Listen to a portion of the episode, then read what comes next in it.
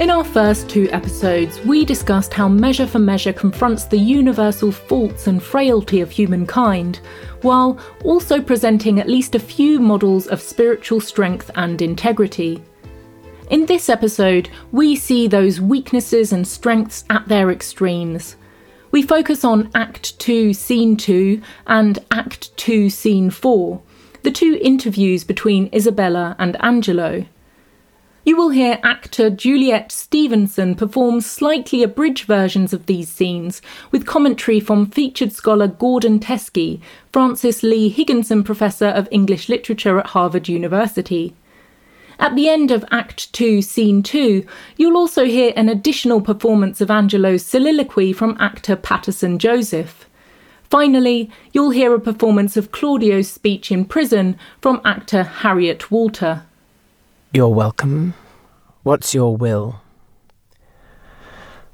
I am a woeful suitor to your honour. Please, but your honour, hear me. Well, what's your suit?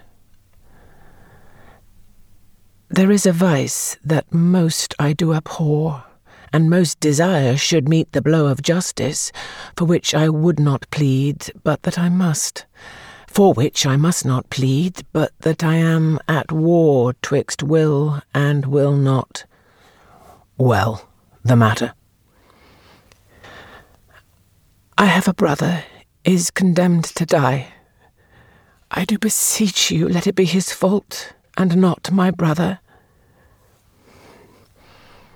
Condemn the fault, and not the actor of it.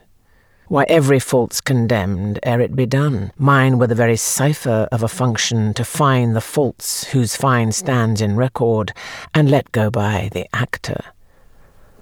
Must he needs die? Maiden, no remedy. Yes, I do think that you might pardon him, and neither heaven nor man grieve at the mercy. I will not do it. But can you, if you would? Look, what I will not, that I cannot do, but might you do it, and do the world no wrong, if so your heart were touched with that remorse, as mine is to him? Her intellect has been engaged at this point, which is why she's able to keep going, because with her the intellect always leads, not the heart. And note how we go grammatically from will to can to might. It's like a hole getting smaller, but it's still there. She says, Yeah, but might. What about that propositional might? If maybe you were a little different, might you? You might have to change a bit yourself to do it, but maybe, maybe you could manage to do it in those circumstances. It's very clever the way, subtle but clever, the way she leads on from one point to the next. At this point, Angelo recognizes the intellectual quality of the person he's dealing with, and so he weasels out and says, oh, Too late. Even if you could persuade me, it's already done. He's sentenced. Tis too late. Too late? Why, no. I that do speak a word may call it back again. Well, believe this. No ceremony that to great ones longs, not the king's crown, nor the deputed sword, the marshal's truncheon, nor the judge's robe, become them with one half so good a grace as mercy does. If he had been as you, and you as he, you would have slipped like him, but he, like you, would not have been so stern. The first part of that speech, I think, is where he becomes, he's starting to become attracted to her. Nor marshal's truncheon nor the judge's robe become them with one half so good a grace as mercy does. It's because it's passionate. It's not a logical argument, it's a passionate one, and he's seeing that passion in her, and it's inciting him, it's inflaming him. Then she compares him to Claudio, and at that she loses ground because Angelo wants no comparison between himself and Claudio. Pray you, begone! I would to heaven I had your potency! And you were Isabel, should it then be thus? No, I would tell what twere to be a judge, and what a prisoner. Your brother is a forfeit of the law, and you but waste your words. Alas, alas! Why, all the souls that were were forfeit once, and he that might the vantage best have took found out the remedy. How would you be if he which is the top of judgment should but judge you as you are? Oh, think on that, and mercy then will breathe within your lips like man new made. And now Isabella makes that transcendental appeal. This is essentially the, the language of the Sermon on the Mount judge not that ye be not judged. It's reasonable for him to respond, but I am a judge, thus I must judge. Be you content, fair maid. It is the law, not I, condemn your brother. Were he my kinsman, brother, or my son, it should be thus with him. He must die tomorrow. Tomorrow. Oh, that's sudden. Spare him. Spare him. He's not prepared for death. Even for our kitchens, we kill the fowl of season. Shall we serve heaven with less respect than we do minister to our gross selves? Good, good, my lord, bethink you. Who is it that hath died for this offence? There's many have committed it. The law hath not been dead, though it hath slept. Those many had not dared to do that evil if the first that did the edict infringe had answered for his deed. Now 'tis awake, takes note of what is done, and like a prophet looks in a glass that shows what future evils, either new or by remissness new conceived, and so in progress to be hatched and born, are now to have no successive degrees, but ere they live, to end. Yet show some pity. I show it most of all when I show justice. For then I pity those I do not know, which a dismissed offence would after gall, and do him right that answering one foul wrong lives not to act another. Be satisfied, your brother dies tomorrow. Be content. So you must be the first that gives this sentence and he that suffers. Oh, it is excellent to have a giant's strength, but it is tyrannous to use it like a giant. Could great men thunder as Jove himself does, Jove would ne'er be quiet, for every pelting petty officer would use his heaven for thunder, nothing but thunder. Merciful heaven, thou rather with thy sharp and sulphurous bolt splits the unwedgeable and gnarled oak than the soft myrtle. But man, proud man, dressed in a little brief authority, most ignorant of what is most assured, his glassy essence, like an angry ape, plays such fantastic tricks before high heaven as make the angels weep, who with our spleens would all themselves laugh mortal. We cannot weigh our brother with ourself. Great men may jest with saints, tis wit in them, but in the less foul profanation. That in the captain's but a choleric word, which in the soldier is flat blasphemy. Angelo is silent. Shakespeare's giving the actor playing Angelo some time to react, to reflect, to change, we're supposed to see some kind of change going on in Angelo. What's the actor doing through this long, longish period of being left alone? He's falling more and more in passion with Isabella. Why do you put these sayings on me? Because authority, though it err like others, hath yet a kind of medicine in itself that skins the vice of the top Go to your bosom, knock there, and ask your heart what it doth know that's like my brother's fault. If it confess a natural guiltiness such as is his, let it not sound a thought upon your tongue against my brother's life. She speaks, and 'tis such sense that my sense breeds with it. And here's the great moment of this scene Angelo's horrifying aside. There's that double, there's that play on the word sense. She speaks sense, and 'tis such sense that my sense breeds with it.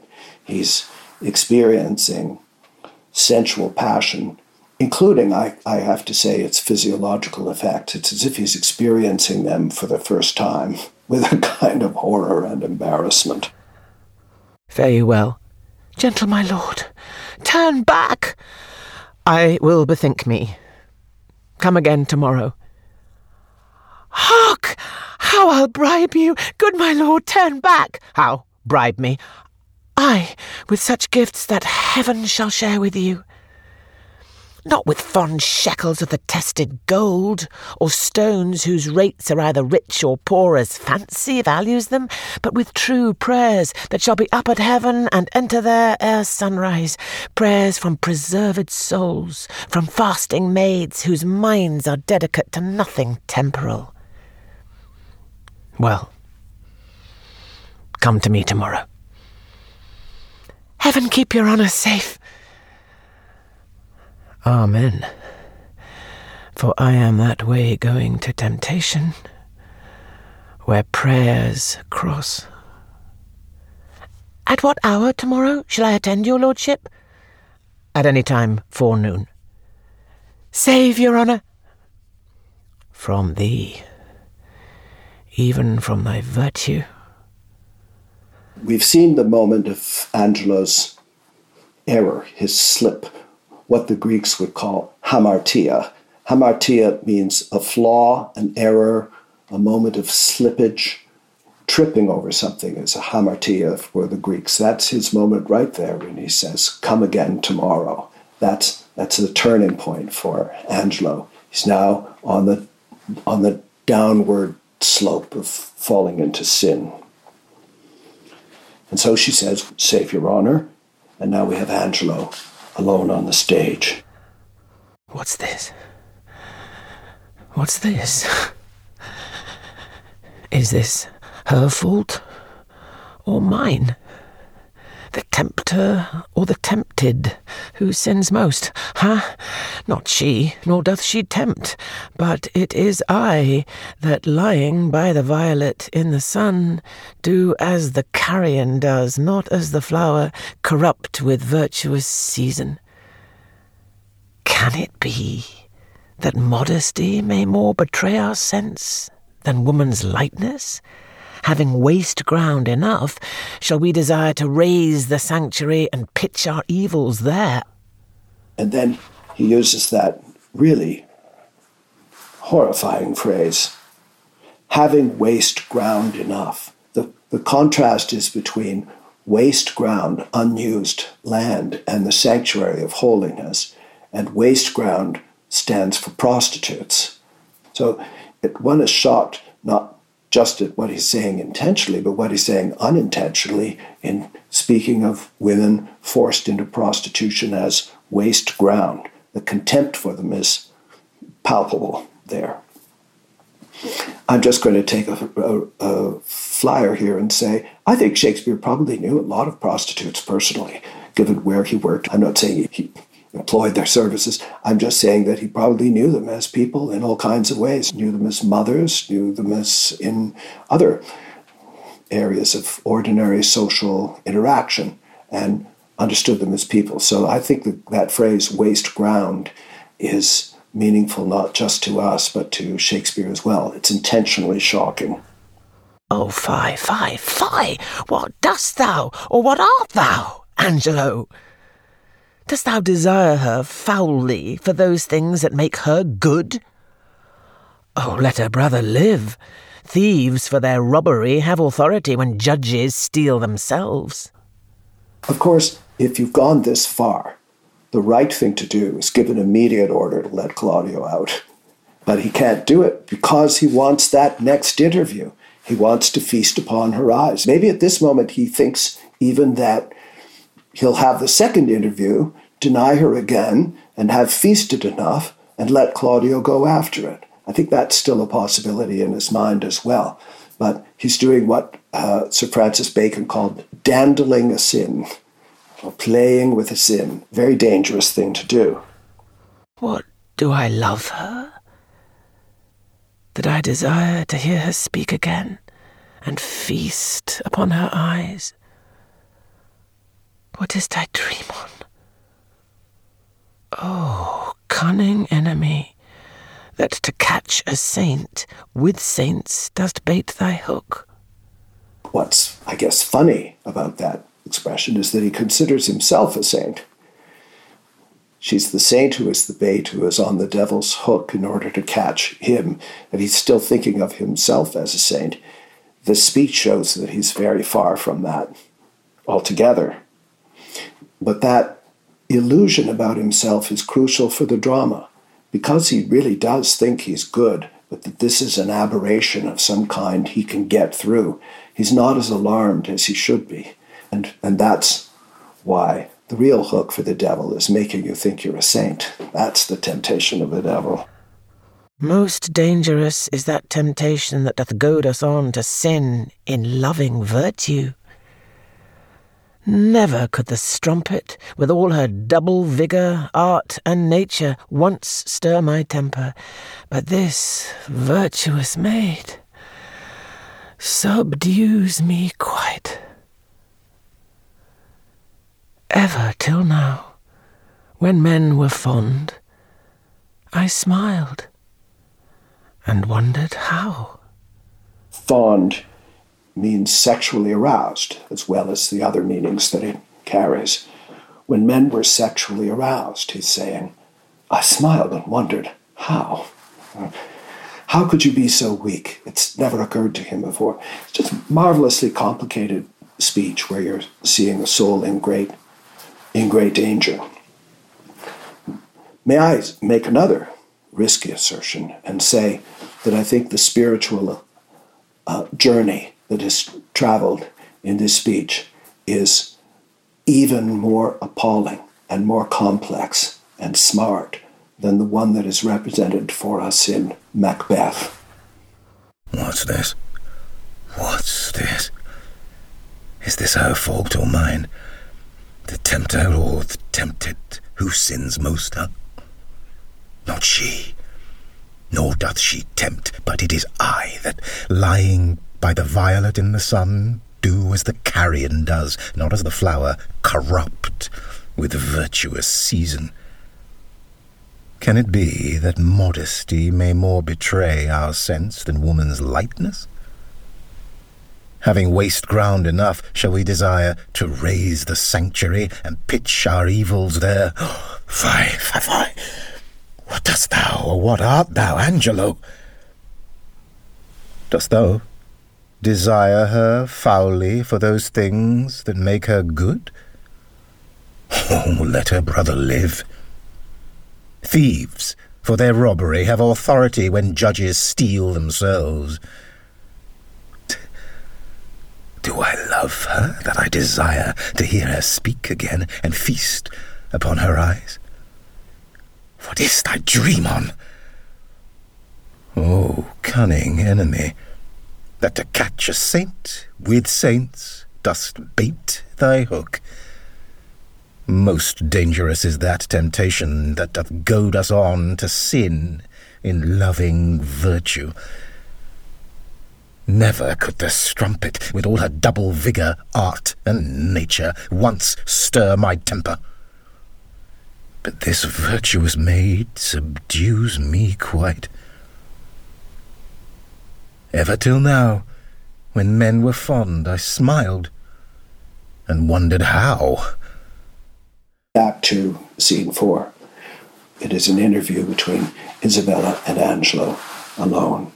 It comes over her gradually over the course of the scene that the tests that he seems to be putting her to, the tests of her virtue, would you do this, might you do that to save him, or ways of introducing into her mind the idea that she might compromise her integrity, that is, her spiritual purity, in, in a way that will satisfy his lust, but also save her brother.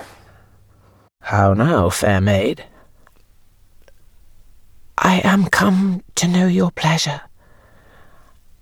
That you might know it would much better please me than to demand twhat tis. Your brother cannot live. Even so. Heaven keep your honour.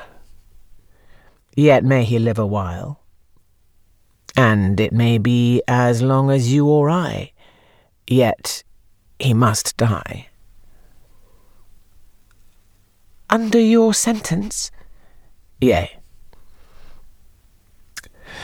When, I beseech you, that in his reprieve, longer or shorter, he may be so fitted that his soul sicken not.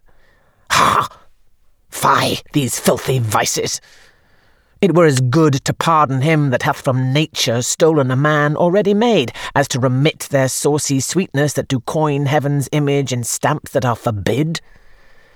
'Tis all as easy falsely to take away a life true made, as to put metal in restrained means to make a false one.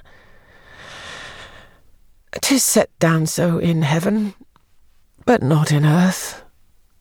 Say you so? Then I shall pose you quickly.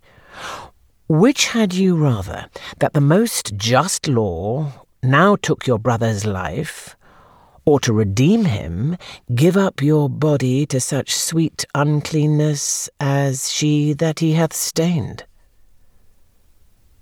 Sir, believe this I had rather give my body than my soul. I talk not of your soul. Our compelled sins stand more for number than for account. How say you? Nay, I'll not warrant that, for I can speak against the thing I say. Answer to this. I, now the voice of the recorded law, pronounce a sentence on your brother's life. Might there not be a charity in sin to save this brother's life? Please you to do it. I'll take it as a peril to my soul. It is no sin at all, but charity. Pleased you to do it at peril of your soul were equal poise of sin and charity. That I do beg his life, if it be sin, heaven let me bear it. You granting of my suit, if that be sin, I'll make it my morn prayer to have it added to the faults of mine, and nothing of your answer. Nay, but hear me. Your sense pursues not mine. Either you are ignorant or seem so craftily, and that's not good. Let me be ignorant, and in nothing good, but graciously to know I am no better. Thus wisdom wishes to appear most bright when it doth tax itself, as these black masks proclaim and enshield beauty ten times louder than beauty could displayed. But mark me, to be received plain, I'll speak more gross. Your brother is to die. So. And his offence is so as it appears accountant to the law upon that pain.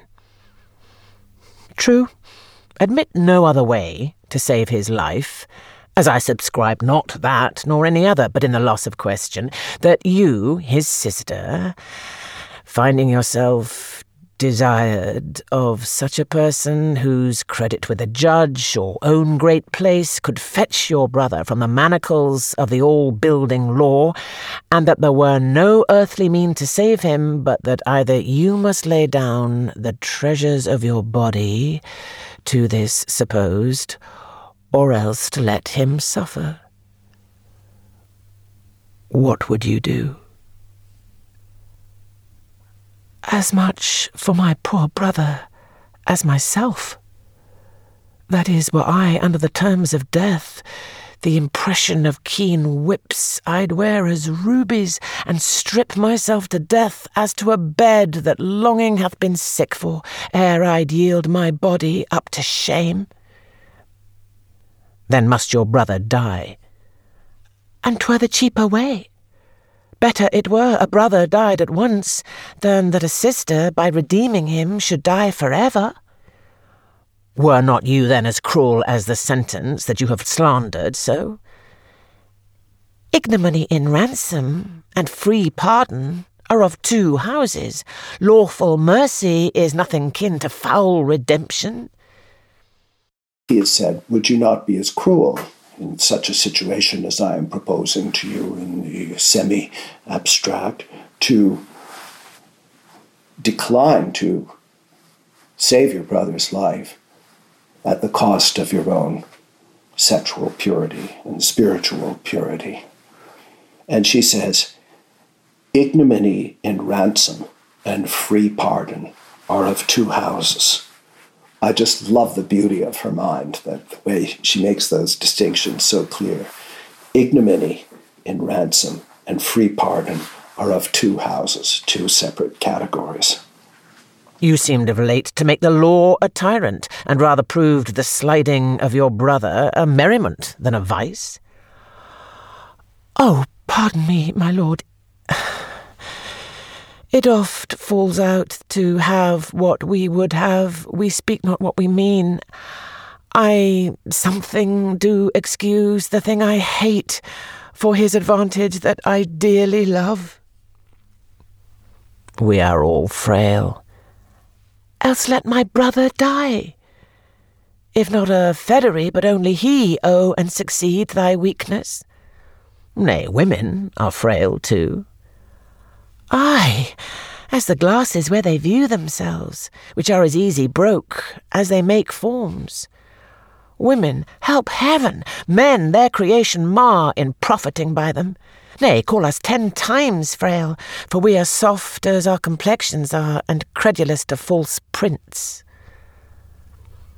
I think it well. And from this testimony of your own sex, since I suppose we are made to be no stronger than faults may shake our frames, let me be bold. I do arrest your words. Be that you are, that is, a woman. If you be more, you're none.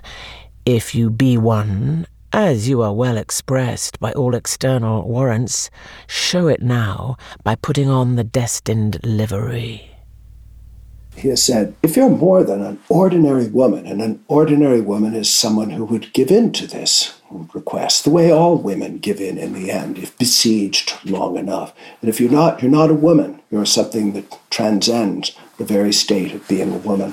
Her whole protest against society is based on the idea that she is a woman, and yet she rejects this entire system and this entire corrupt society. I have no tongue but one. Gentle my lord, let me entreat you speak the former language. Plainly conceive. I love you. My brother did love Juliet, and you tell me that he shall die for it. He shall not, Isabel, if you give me love. I know your virtue hath a license in't, which seems a little fouler than it is, to pluck on others. Believe me, on mine honour, my words express my purpose. little honour to be much believed, and most pernicious purpose seeming, seeming. I will proclaim thee, Angelo. Look for it. Sign me a present pardon for my brother, or with an outstretched throat I'll tell the world aloud what man thou art. It comes over her slowly, but when she gets it, she still pretends to be ignorant and gives him a last chance to back away before she tells him that she will proclaim him if he doesn't sign a present pardon for her brother's death.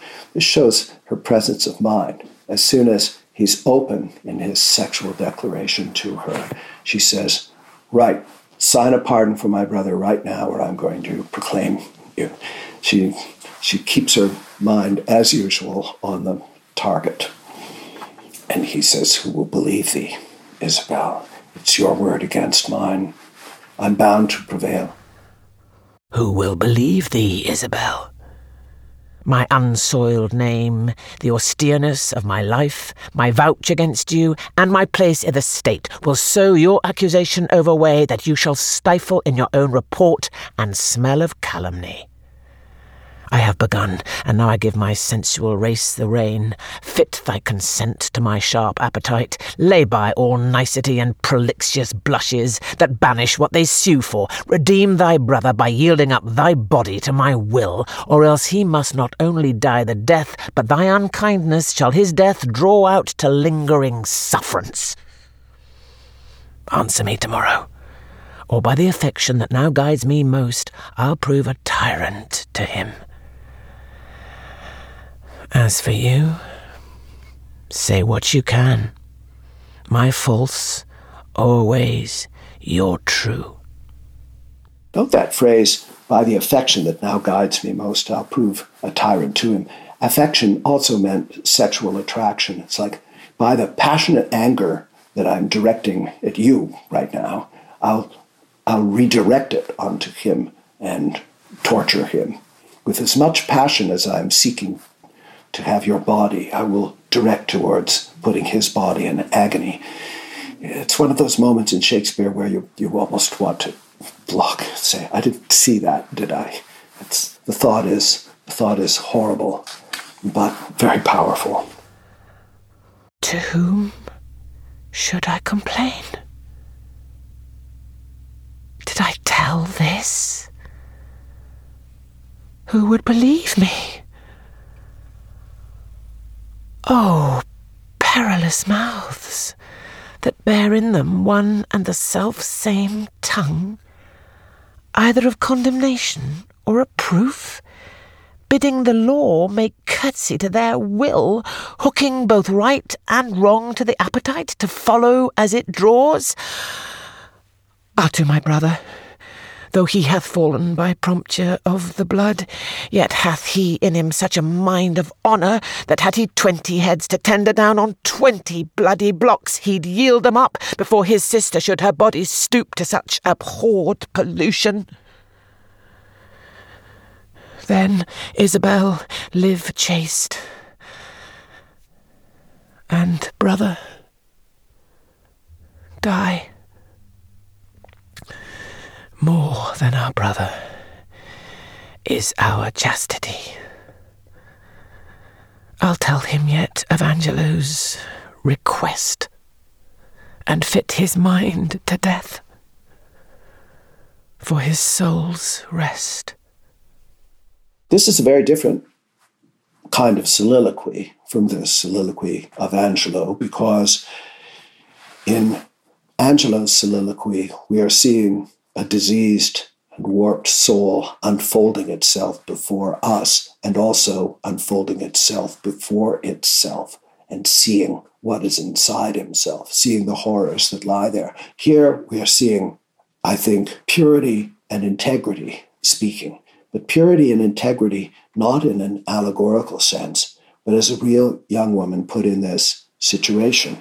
She's shocked, she's angry, she does a quick analysis of the likelihood of what will happen if she condemns Angelo with an outstretched throat. It's a terrible commentary on the violence of men towards women, using all of the legal organs of the state for that purpose. And then she turns to her brother, the only person that she has in the world who is to be taken from her by this, and says, though nature has made him have premarital sex with the woman to whom he is betrothed. He still has a mind of honor. And of course, he'd never live with the dishonor of having his life bought at the price of my purity and integrity and virtue. Then Isabel, live chaste, and brother, die. It's that's not a, a subjunctive brother die. It's those are simple indications of what is to occur, then this is what's going to follow. I'll live chaste and my brother will die, which simply means that her appeal to Angelo has been unsuccessful. She's not going to enter into this devil's bargain with him. More than our brother is our chastity, is a simple statement of fact. She's undertaken this strong protest against the society she lives in by removing herself from it and removing herself from the corrupted cycle of sexual generation that exists. And she can't lose her courage at the first, admittedly very severe threat to that program of protest. We may feel shocked or surprised at this conclusion that she draws that her chastity is more to her than her brother. But that's because we're not Isabella. This speech comes from Act 3, while Claudio is in prison awaiting his death sentence. He has just learned from Isabella that Angelo has offered to pardon him if Isabella will satisfy Angelo's desire. Claudio wants Isabella to consider the offer, and she tells him that shamed life is a hateful thing. This is his reply I but to die, and go we know not where. To lie in cold obstruction and to rot. This sensible warm motion to become a kneaded clod and the delighted spirit to bathe in fiery floods, or to reside in thrilling region of thick ribbed ice. To be imprisoned in the viewless winds and blown with restless violence round about the pendant world or to become worst than worst of those that lawless and uncertain thought imagine howling. Tis too horrible. The weariest and most loathed worldly life that age, ache, penury, and imprisonment can lay on nature is a paradise to what we fear of death.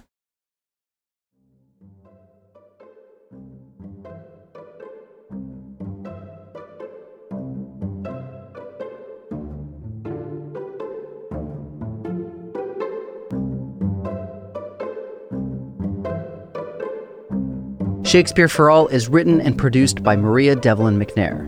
Executive producer is Zachary Davis. Associate producer and narrator is Gemma Deer. Original music and sound design is by Jack Pombrion. This episode featured performances by the following actors Juliet Stevenson for Isabella and Angelo. You're welcome. What's your will? Paterson Joseph for Angelo. What's this? What's this? Dame Harriet Walter for Claudio. I but to die. For this course, information was drawn from and ideas were inspired by the following sources. Sarah Beckwith, Shakespeare and the Grammar of Forgiveness, Christy Desmet, A Modern Perspective, Measure for Measure, Marjorie Garber, Shakespeare After All, Emma Smith, This is Shakespeare, and the following editions of Measure for Measure. The 1997 Riverside Shakespeare, the 2010 RSC Shakespeare, the 2016 Norton Shakespeare, and the 2020 Arden Shakespeare. Shakespeare for All is a Lyceum original production and available wherever you get your podcasts. Learn more about the show by visiting shakespeareforall.com. Thanks for listening. See you next time.